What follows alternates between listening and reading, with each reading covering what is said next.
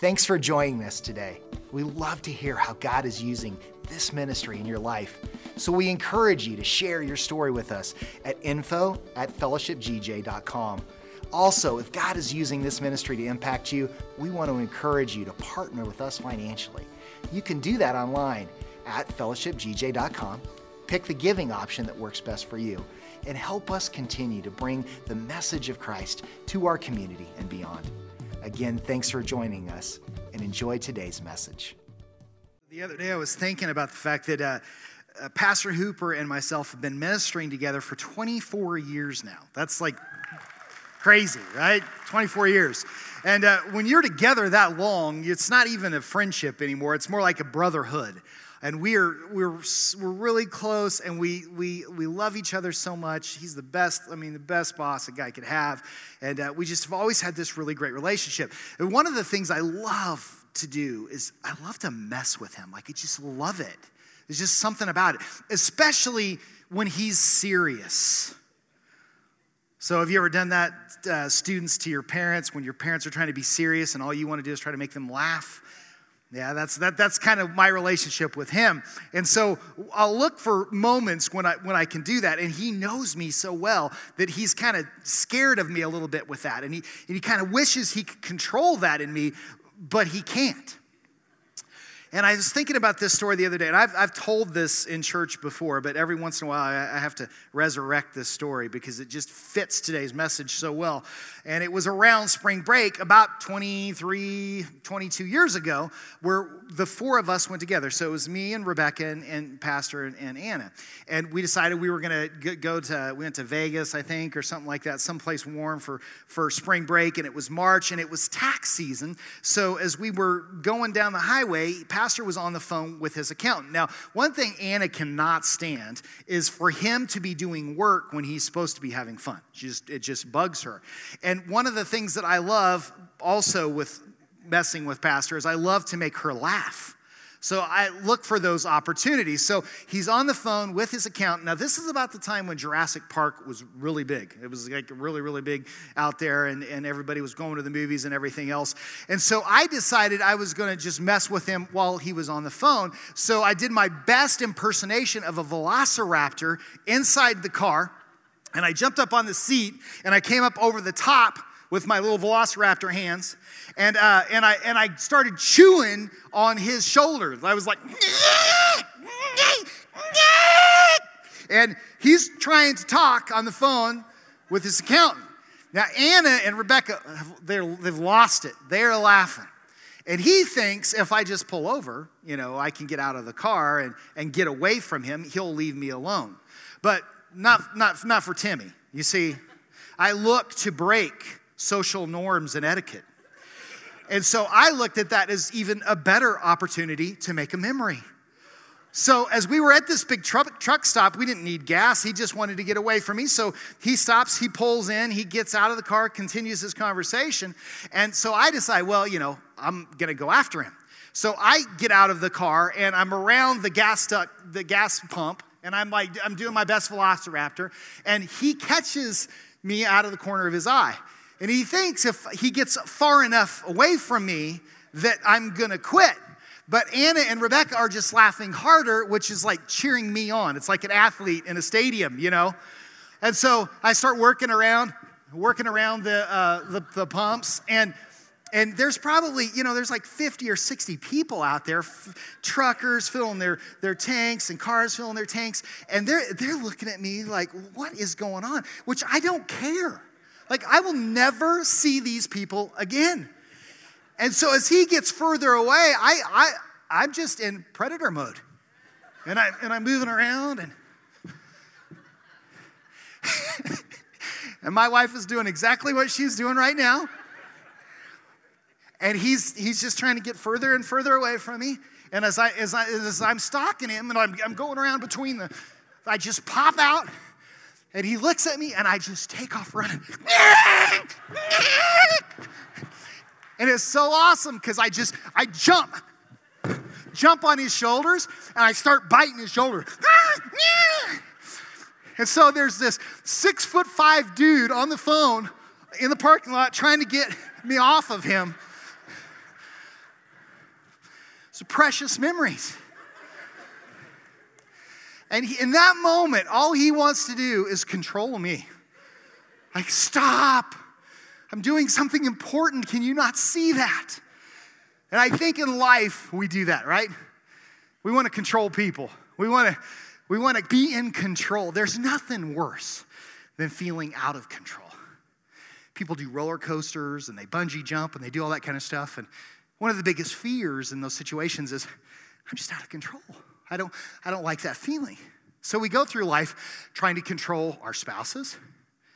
We do that. We see that in counseling. I've never been in a marriage counseling where the person looked at me and said, Fix me. I'm the problem. They never. It's always fix them. They have the issues. They're the ones that need counseling. If you just heard my story, then you would, you would feel bad for me because I have to live with them, right? So we try to control our spouses, try to control our kids. And it's funny because when they're little and they're toddlers, we try to control them because we just want to keep them safe. And it's like herding cats, right? When they're toddlers. But as they get to be teenagers, trying to control them gets even harder. Even even harder because they get their own mind. They start to develop and, and start thinking, you know, maybe I should question this. Maybe I shouldn't listen to you. After all, I know everything. I'm so smart, right? I'm in, I'm in 11th grade. I have all of this knowledge.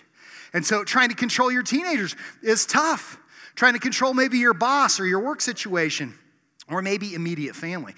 And what happens is we spend so much time trying to control the things that are out of control that we are emotionally worn out for normal situations. And when normal circumstances hit us, we can't handle it. Like we're spent. And so there's times we'll ask ourselves, why am I so emotional? Why am I freaking out about this? Why am I making this such a big deal? And it's because we have worn ourselves out with the things that we can't control, that we the stuff that we can, we're empty. We have nothing left to, left to give. So, where does this come from? Where does this spirit of control come from? Because I believe absolutely that this is a demonic spirit. I believe absolutely that it is there to come after you and to fulfill the devil's commission in life, and that is to steal from you, to kill you, and to destroy you. Now, from what we've seen in deliverance sessions and studying spiritual warfare, is that a possible open door to this spirit happens when we go through a major loss. Maybe a death in a family, maybe uh, bankruptcy, maybe divorce. But something has hit somebody's life to a point where it kicks the door open for this spirit to come in. A large group of these people um, that we saw go through this actually went through it as a generation, and it's those that lived through the Great, the Great Depression. When you think about that particular generation and what they went through, it was incredible. I mean, and I love that generation. My grandparents were some of the most precious people, and I loved them so much, and I spent so much time with them. But because of what they went through, it changed who they were. And this spirit of control entered into most of their lives in a way where it caused them to be over frugal. I've done, I don't know how many funerals in, in, in, in, my life, but it seems like, you know, for a season there, I was doing a lot of funerals for people in this generation. And when I would talk to the families, they would all say the same thing. Oh, they were great, and I loved them so much. And, but, you know, they were, they were pretty frugal. You know, they, they didn't spend a whole lot of money, and, and it was because of the Great Depression. It, was because of what they went through. I was talking to a guy the other day, and he was saying that um, when his grandma died, before she died, she told them, she goes, You need to go through my house very, very carefully, very diligently, because I have money hidden throughout my house. And you don't want to go in here and just throw stuff away. You need to look because she didn't trust the banks because of what she went through in the Great Depression. My grandfather was very was a very successful businessman. He had a lot of money, but when he retired, he lived in a very humble little little uh, trailer in the in the summer in Montrose, and then when he went to Tucson in the in the winter, he lived in a little bitty camp trailer. And he wouldn't he would never buy anything for himself unless you made him buy something for himself. And the reason for that is, is because they, they went through that loss and they told themselves, whether it was consciously or subconsciously, I will never lose like that again. I will never go through that hurt again. I will never allow myself to get into that position again. And when we make that vow, it opens us up to the spirit of control. Have you ever watched the, the, the uh, it's a reality show on television, it's called Hoarders? Okay, so when you watch that show, every single person, they always do a background on them, every single person that they, they highlight on that show went through some type of loss. And they made that statement, and counselors will say, if you were a hoarder, I guarantee you, you went through some kind of loss that you never dealt with. You never dealt with it properly. And as a result of that, you just keep everything, you just hold on to everything. Now, it's good to be a good manager. It's good to be a good steward. And yes, we need to be careful with our money and that kind, and that kind of thing. But if we're not careful, it can go to extremes and end up hurting us. And we also see this happen in the Bible. I love the books of 1st and 2nd Samuel. I love the story of Samuel and, and um, Saul and David and Solomon. I love the stories. And with Saul, Saul was the first king of Israel. He was the first king after the, the, the time of the judges. And Israel wanted a king, so they pick this guy, and he starts off and, he, and he's doing pretty good. But before long, we start to see some weaknesses in Saul. We start to see that he struggles with obedience that he struggles with pride, that he struggles with patience, that he won't always listen to God, that he won't always obey God, that a lot of times he will take matters into his own hands. And it got so bad with Saul that, that uh, God finally said in 1 Samuel 15 11, I'm sorry that I ever made Saul king, for he has not been loyal to me and has again refused to obey me. Now, how would you like God to say that about you? But this is where Saul is. So Saul starts to deal with the spirit of control, and he does through two losses. Saul had two great losses in his life, the first of which was his kingdom. We see that specifically in 1 Samuel 15 26. But even worse, the Bible says he loses the Holy Spirit. You see, in the Old Testament, only certain people received the Holy Spirit. It was usually just kings and, and prophets. And for us to live in the New Testament and, and be able to have the Holy Spirit, how cool is that? We get privileged with something that in the Old Testament only kings and prophets got. But imagine for a second, with, with, with, in a time of your life when you were the closest to the Holy Spirit, maybe you felt Him minister to you in such an incredible way. We've all had those high points with God. Imagine going through that high point and then having God take the Holy Spirit away from you. Could you imagine how that would feel or must have felt? Listen to the scripture, 1 Samuel 16, 14. The Bible says, Now the Spirit of the Lord had departed from Saul, and an evil spirit from the Lord tormented him. So he loses the Holy Spirit and then he gets an evil spirit in return. And it's interesting to me how, even though demons swore their allegiance to Satan, they still have to obey God. That goes to show who's really in control, doesn't it? God is really in control. And this shows that it doesn't matter what these demons do, they still have to submit to God's authority. And in this situation, we see, and we see the progression of how control works. It always starts with loss. Then from there, it usually goes to fear. So you've lost something, now you're fearful just like what we talked about with those people that went through the Great Depression. They're fearful that it's going to happen again. They're fearful, so they want to make sure it doesn't happen again, so it leads to control.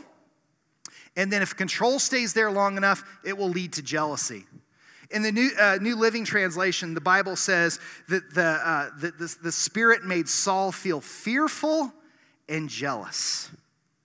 Fearful and jealous. So let's read a little bit more about what happens with Saul. 1 Samuel 16, verse 14. The loss happens. The people around him see how it's affecting him. Some of Saul's servants suggested a remedy. They said, It is clear that a spirit from God is tormenting you. They said, Let us find a good musician to play the harp for you whenever the tormenting spirit is bothering you. The harp music will quiet you, and you will soon be well again. All right, Saul said, Find me someone who plays well and bring him here. One of the servants said to Saul, The son of Jesse is a talented harp player. Not only that, he is brave and strong and has a good judgment. He is also a fine looking young man, and the Lord is with him. So David went to Saul and uh, served him. Saul liked David very much, and David became one of Saul's armor bearers. And whenever the tormenting spirit from God troubled Saul, David would play the harp, then Saul would feel better, and the tormenting spirit would go away. Little did Saul know that his heir was the one playing the harp. So we see this situation. Saul's lost the Holy Spirit. Now he's got this evil spirit that's tormenting him. Whether it is the spirit of control or it's the spirit of fear, we know how it's, it's making him feel. We know how it's making him making uh, things manifest in his life. But as we read on, we start to see that he is definitely struggling with the spirit of control. Because after, after this point, Saul tries to control everything tries to control everything. He tries to kill the next king, which is David, on several different occasions. He refuses to trust God or his plan. He fights to stay on the throne for as long as he can. He tries to control his kids and their relationships. And Saul was so fighting for control that he was totally out of control. He was so wanting to control things, and he had had such comfort in knowing that he was in control that he was out of control. And watch what happens next. His next steps are unbelievable. 1 Samuel 28, verse 4. The Philistines set up their camp at Shunem. Now, understand, the Philistines were the enemy of the Israelites. They were coming to battle the Israelites, and Saul knew it. And Saul and the armies of Israel camped at Gilboa. When Saul saw the vast Philistine army, he became frantic with fear. He asked the Lord what he should do, but the Lord refused to answer him, either by dreams or by sacred lots or by the prophets. Saul then said to the servants, Find a woman who is a medium, so I can go and ask her what to do. He had, the, his advisors replied, There is a medium at Endor. And a medium was somebody that would channel spirits. So Saul can't get an answer from God. He can't get an answer from God through his advisors. So he goes, You know what? I'll just get it another spiritual way, a dark spiritual way. So Saul disguised himself by wearing ordinary clothing instead of royal robes. Then he went to the woman's home at night, accompanied by two of his men. I have to talk to a man who has died, he said. Will you call up his spirit for me? Are you trying to get me killed? The woman demanded. You know that Saul has expelled all the mediums and psychics from the land. Why are you setting, why are you setting a trap for me? But Saul took an oath in the name of the Lord and promised, As surely as the Lord lives, nothing bad will happen to you for doing this. Finally, the woman said, Well, whose spirit do you want me to call up? Call up Samuel, Saul replied. Now, Samuel was the prophet of the day. He's the one that anointed Saul to be king. He's the one that went and anointed David to, or uh, uh, yes, David to be king. And then he and then he died, and now he's in heaven. And so Saul resorts back to somebody that used to give him advice and wants this this uh, medium to channel his spirit to be able to talk to him. When the woman saw Samuel, she screamed, "You've deceived me! You were Saul." Don't be afraid, the king told her. What do you see? I see a God coming out of the earth, she said. She's trying to describe what she's seeing. It's a spiritual thing, so she describes it like a God.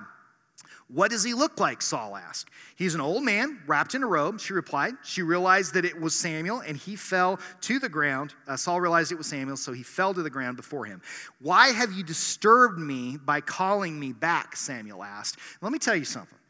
If you're in heaven, like if I'm in heaven someday and some moron decides that they're gonna call me up from the grave and disturb my time in heaven, I'm gonna be ticked. Samuel's basking in heaven. He's having a blast. And Saul makes this, this medium call him forward because I am in deep trouble. That's why he called him. The Philistines are at war with us, and God has left me and won't reply by my prophets or dreams. So I have called for you to tell me what to do. But Samuel replied, why ask me if the Lord has left you and has become your enemy? The Lord has done just as he said he would do. He has taken the kingdom from you and given it to your rival David. The Lord has done this because you did not obey his instructions concerning the Amalekites. What's more, the Lord will hand you and the army of Israel over to the Philistines tomorrow, and you and your sons will be here with me. The Lord will bring the entire army of Israel down in defeat. So Samuel goes, Okay, you want to know what's going to happen? I'll tell you what's going to happen. You're going to die, your family's going to die. Israel, all the Israelite army is going to be taken over. There you go. The only good scenario in that situation is we know Sam, Saul went to heaven because Samuel said he'd see him tomorrow, right? That's the only good thing that came out of that. But it's interesting about this story. You look at Saul's life and you go, wow, man, God must have really been upset with him because he sent its tormenting spirit and he took the Holy Spirit from him. That doesn't sound very graceful. Understand this it, all Saul would have had to have done was repent and say, God, you know what? If you want David to be king, I will help this transition process. I will serve him the way people have served me. I will be loyal to him. And I guarantee you, if he would have done that, God would have taken care of Saul and David would have taken care of Saul. David loved Saul. David loved Saul's son. I mean, they, they, they had this great mentor uh, uh, uh, relationship. So the last thing David wanted to do hurt, was hurt him, but Saul wanted control so bad that it ended up, he ended up losing his life, his family lost their life, and the army of Israel lost the battle. So, how do you know? In this situation, we can see a lot of things, a lot of evidence in Saul's life that he had the spirit of control. But how do we know if we have the spirit of control? Well, here's some symptoms. Here's some manifestations. Here's some things. Now, know this as we go through this list. You may have a couple or you may have all of them. The longer the spirit of control stays in your life, the more these symptoms will crop up. The first is, obviously, you have an unhealthy need to control things. And know this, like I said earlier, nobody likes to be out of control. We all like to be in control. I mean, like, you know, I have to have the remote control in the house. I just have, does that mean I have the spirit of control? My wife would say yes, but, okay, there's gonna be things that you wanna control, but this is an unhealthy need to be in control of everything. Number two, you won't listen to counsel unless it lines up with what you wanna hear. So if you have the spirit of control, you will bounce from mentor to counselor, to accountability partner, trying to find somebody that will say what you want to hear, not the truth. Number three, you're edgy and stressed a lot of the time because you're just irritable. Your tanks are empty because you've been trying to control so much stuff. Number four, you're overly emotional, especially when you feel like you're losing control. You start to lose control, you start to lose your mind. you just, you get crazy. You can be rash, number five. Number six, others may feel that they're walking on eggshells when they're with you or in your home. Okay? They may not want to hang with you. They may not want to be around you. And you're wondering, why am I losing friends? Why does not, doesn't anybody want to be around me? It could be because of this spirit. Uh, you can become judgmental and critical. And then here's another thing. It seems like there's always a manifestation to, with spirits that doesn't always fit like all of those, you can kind of go, okay, I, I, get how that would go with that spirit. But here's one that will come with that spirit if the spirit stays long enough, and that is uh, too much of an emphasis on exercise and diet. Too much of an ex- emphasis on exercise and diet. In severe cases, we, situa- we see situations of hoarding. Uh, hoarding can get so bad that a person's home has to be condemned because it's basically just tunnels of stuff that goes from one room to the other. And that's what that documentary is all about. And then in other cases, two eating disorders.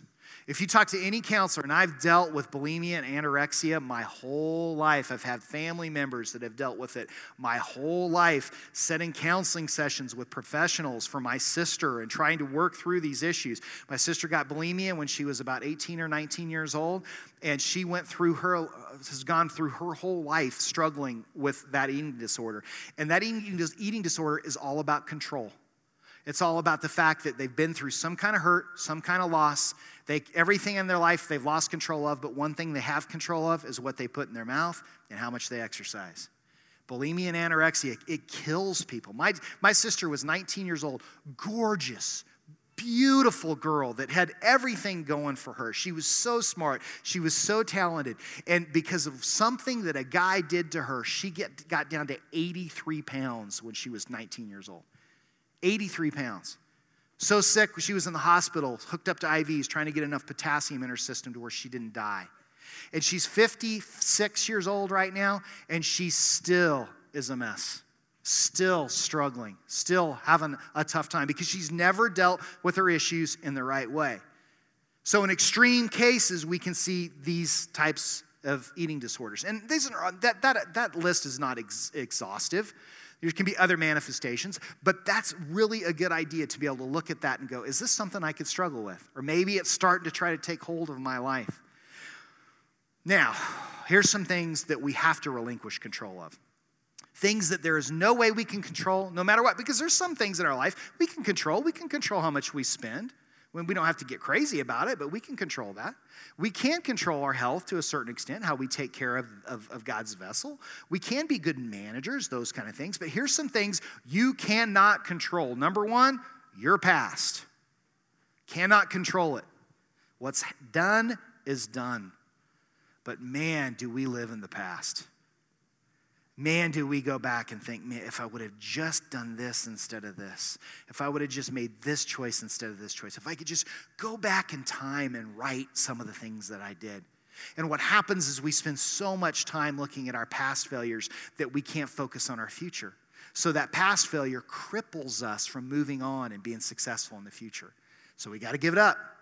We just got to give it to God. We just got to say, I'm going to move on. I'm not going to think about the past. I'm not going to dwell on it. I'm not going to let it control me anymore. Cannot control it. Number two, others' decisions. And number three, others' actions. We cannot control this, even though we want to. And know there are going to be times in your life, and you may be going through it right now, where you want to control your kids' decisions.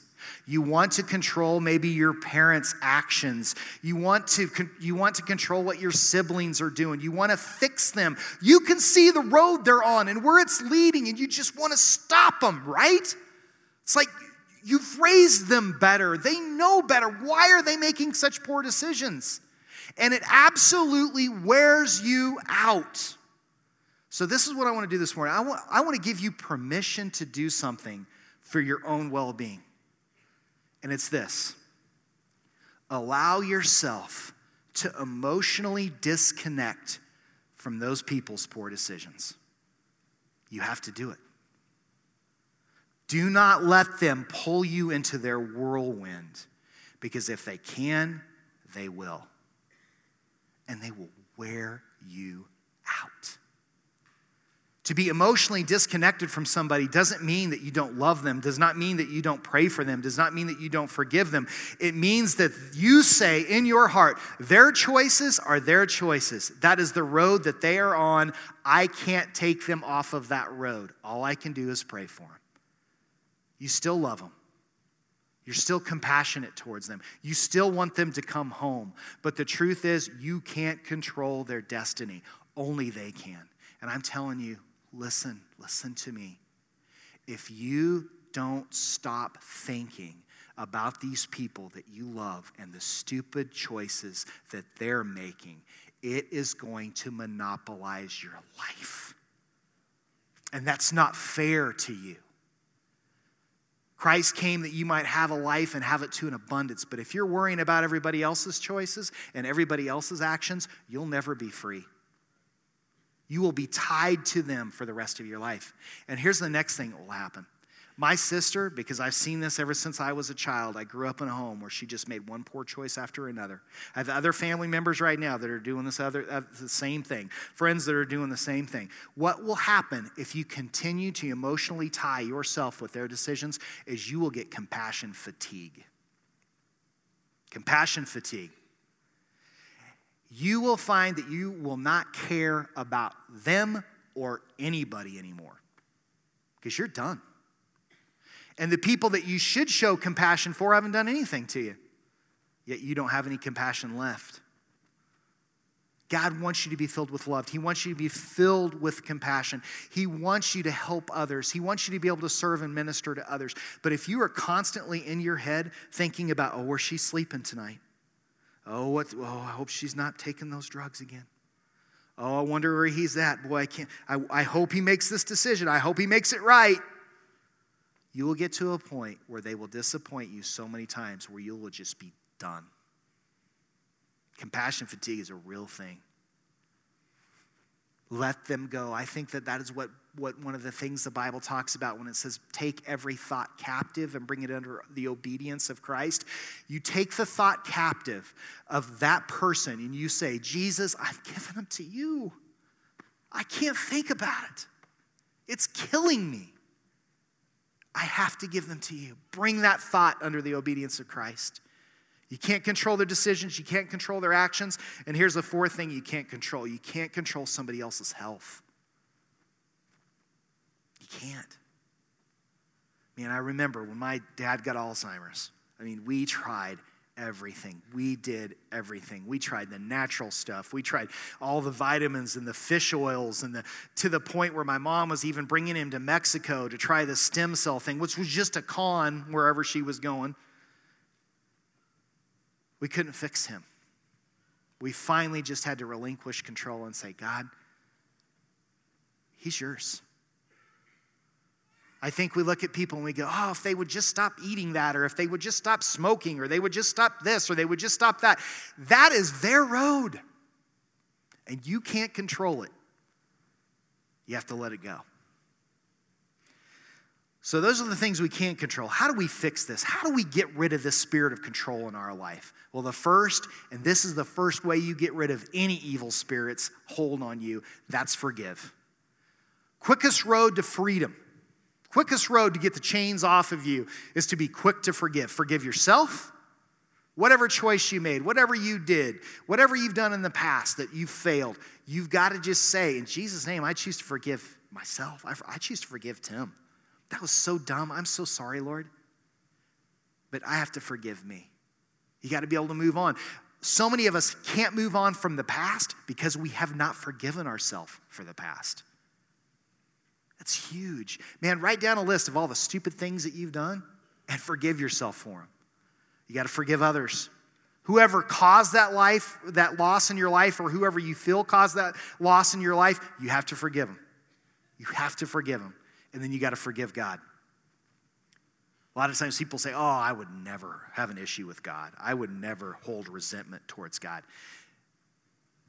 If you don't make sure that you've forgiven God, you may not have. Just go through it. Just say, Lord, if, I, if I've held anything against you, uh, uh, forgive me for doing that, and I choose to forgive you. Unforgiveness is an open door to any evil spirit, but especially the spirit of control. So forgive. Secondly, relinquish control. Whatever it is that you're holding on to, give it to God. At first, relinquishing control is every minute then, then the further uh, amount of time that has gone by from the loss to where you are, sometimes you can do that every hour.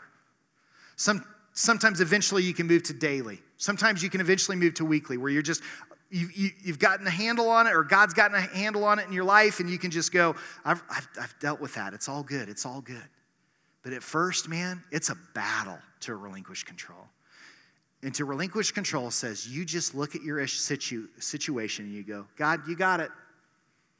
Washing my hands.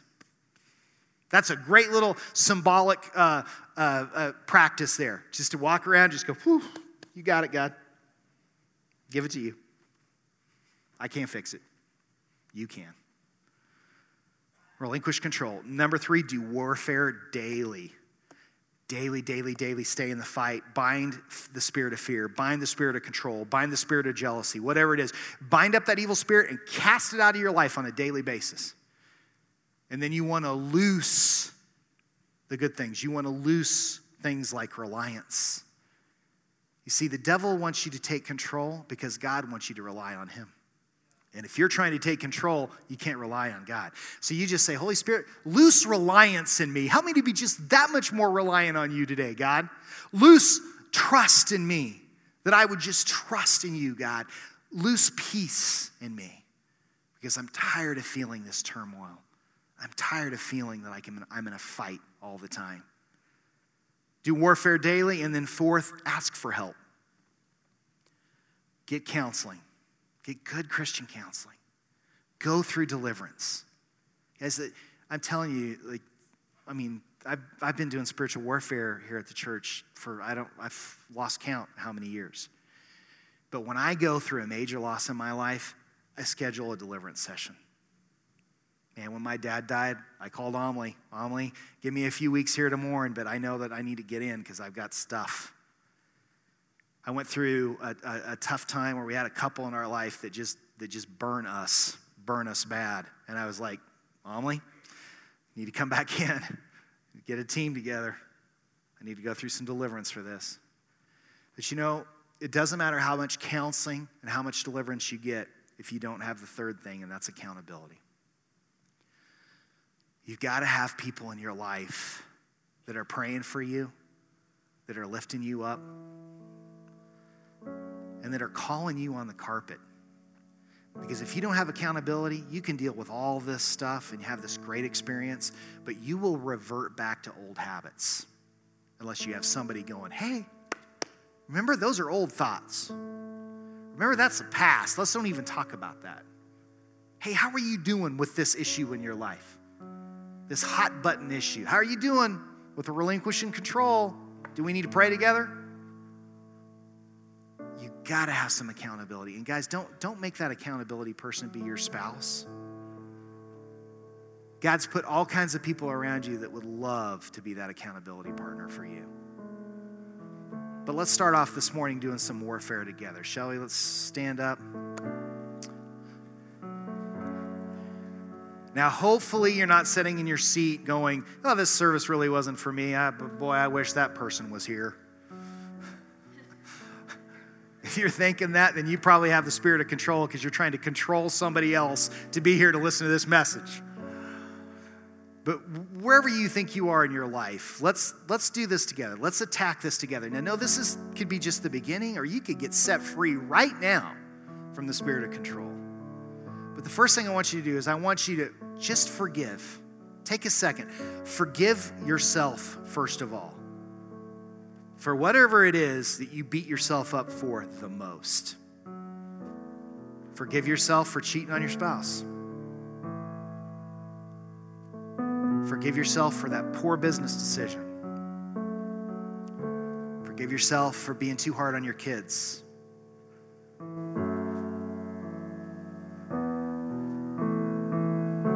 Forgive yourself maybe for not being the kid you should have been growing up to your parents.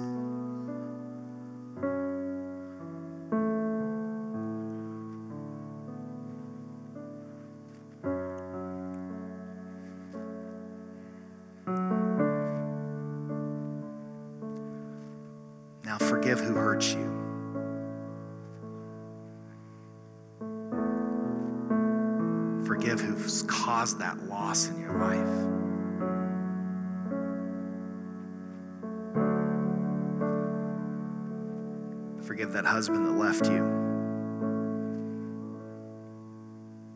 Forgive that teacher that humiliated you. Forgive that boyfriend or girlfriend that stole your virginity, stole a piece of you.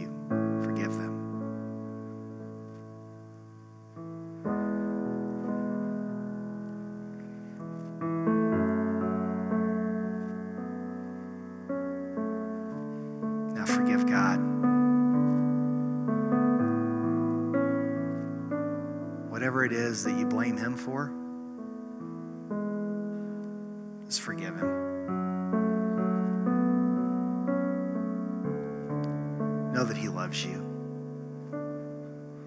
He wants the best for you. He did not cause that evil in your life, not even capable of it.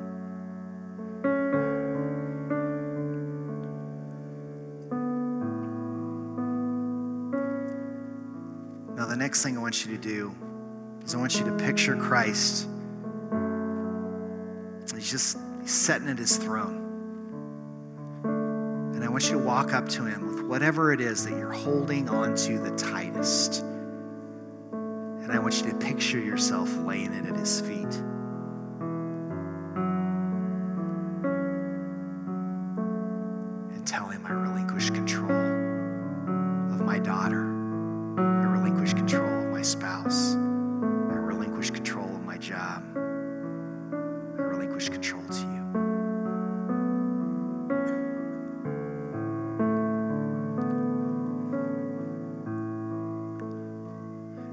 Sitting at his feet, you say this, and I want you to repeat this with me Jesus, I love you.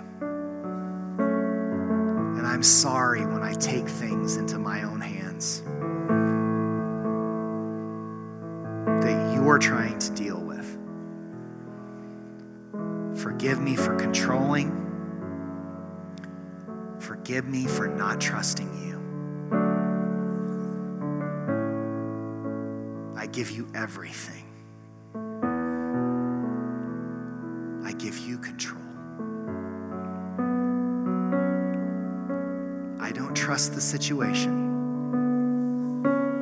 I don't trust the people involved in it. But I trust you, Jesus.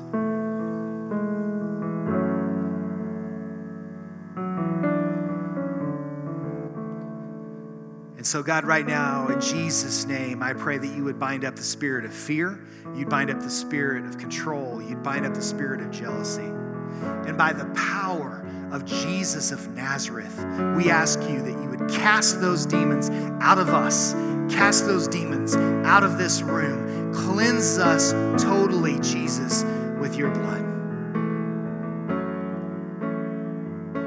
God, I pray in Jesus' name right now that you would give those demons eviction notices. We speak to those demons directly and we say, You, you have no authority in us. Because we are children of God.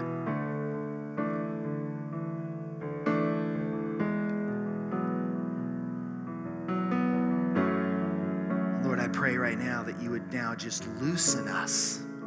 Joy, loosen us. Peace Loosen us reliance. Loosen us the ability to let go. Loosen us joy. Loose those fruits in us, Holy Spirit. Lord, I pray now for every individual in this room that if they need help, that they realize this is this the beginning, this is the first step. But you would provide for them a counselor, you would provide for them a helper, you would provide for them an accountability partner. They would take the next steps to get as healthy as they can possibly be. Lord, this, I mean, we've, we've got such great groups around here for accountability. Bind the spirit of fear that's keeping us from stepping out and making relationships. Give us the friendships that we need. We pray these things in Jesus' name. Amen. Well, let's give the Lord a praise offering for what he's done this morning. Thank you, Lord God, for delivering us. You're so awesome. Thank you, guys. Thanks for listening to this week's message at Fellowship Church. If you have not made Jesus Christ your Lord and Savior, I want to give you the opportunity to do that right now.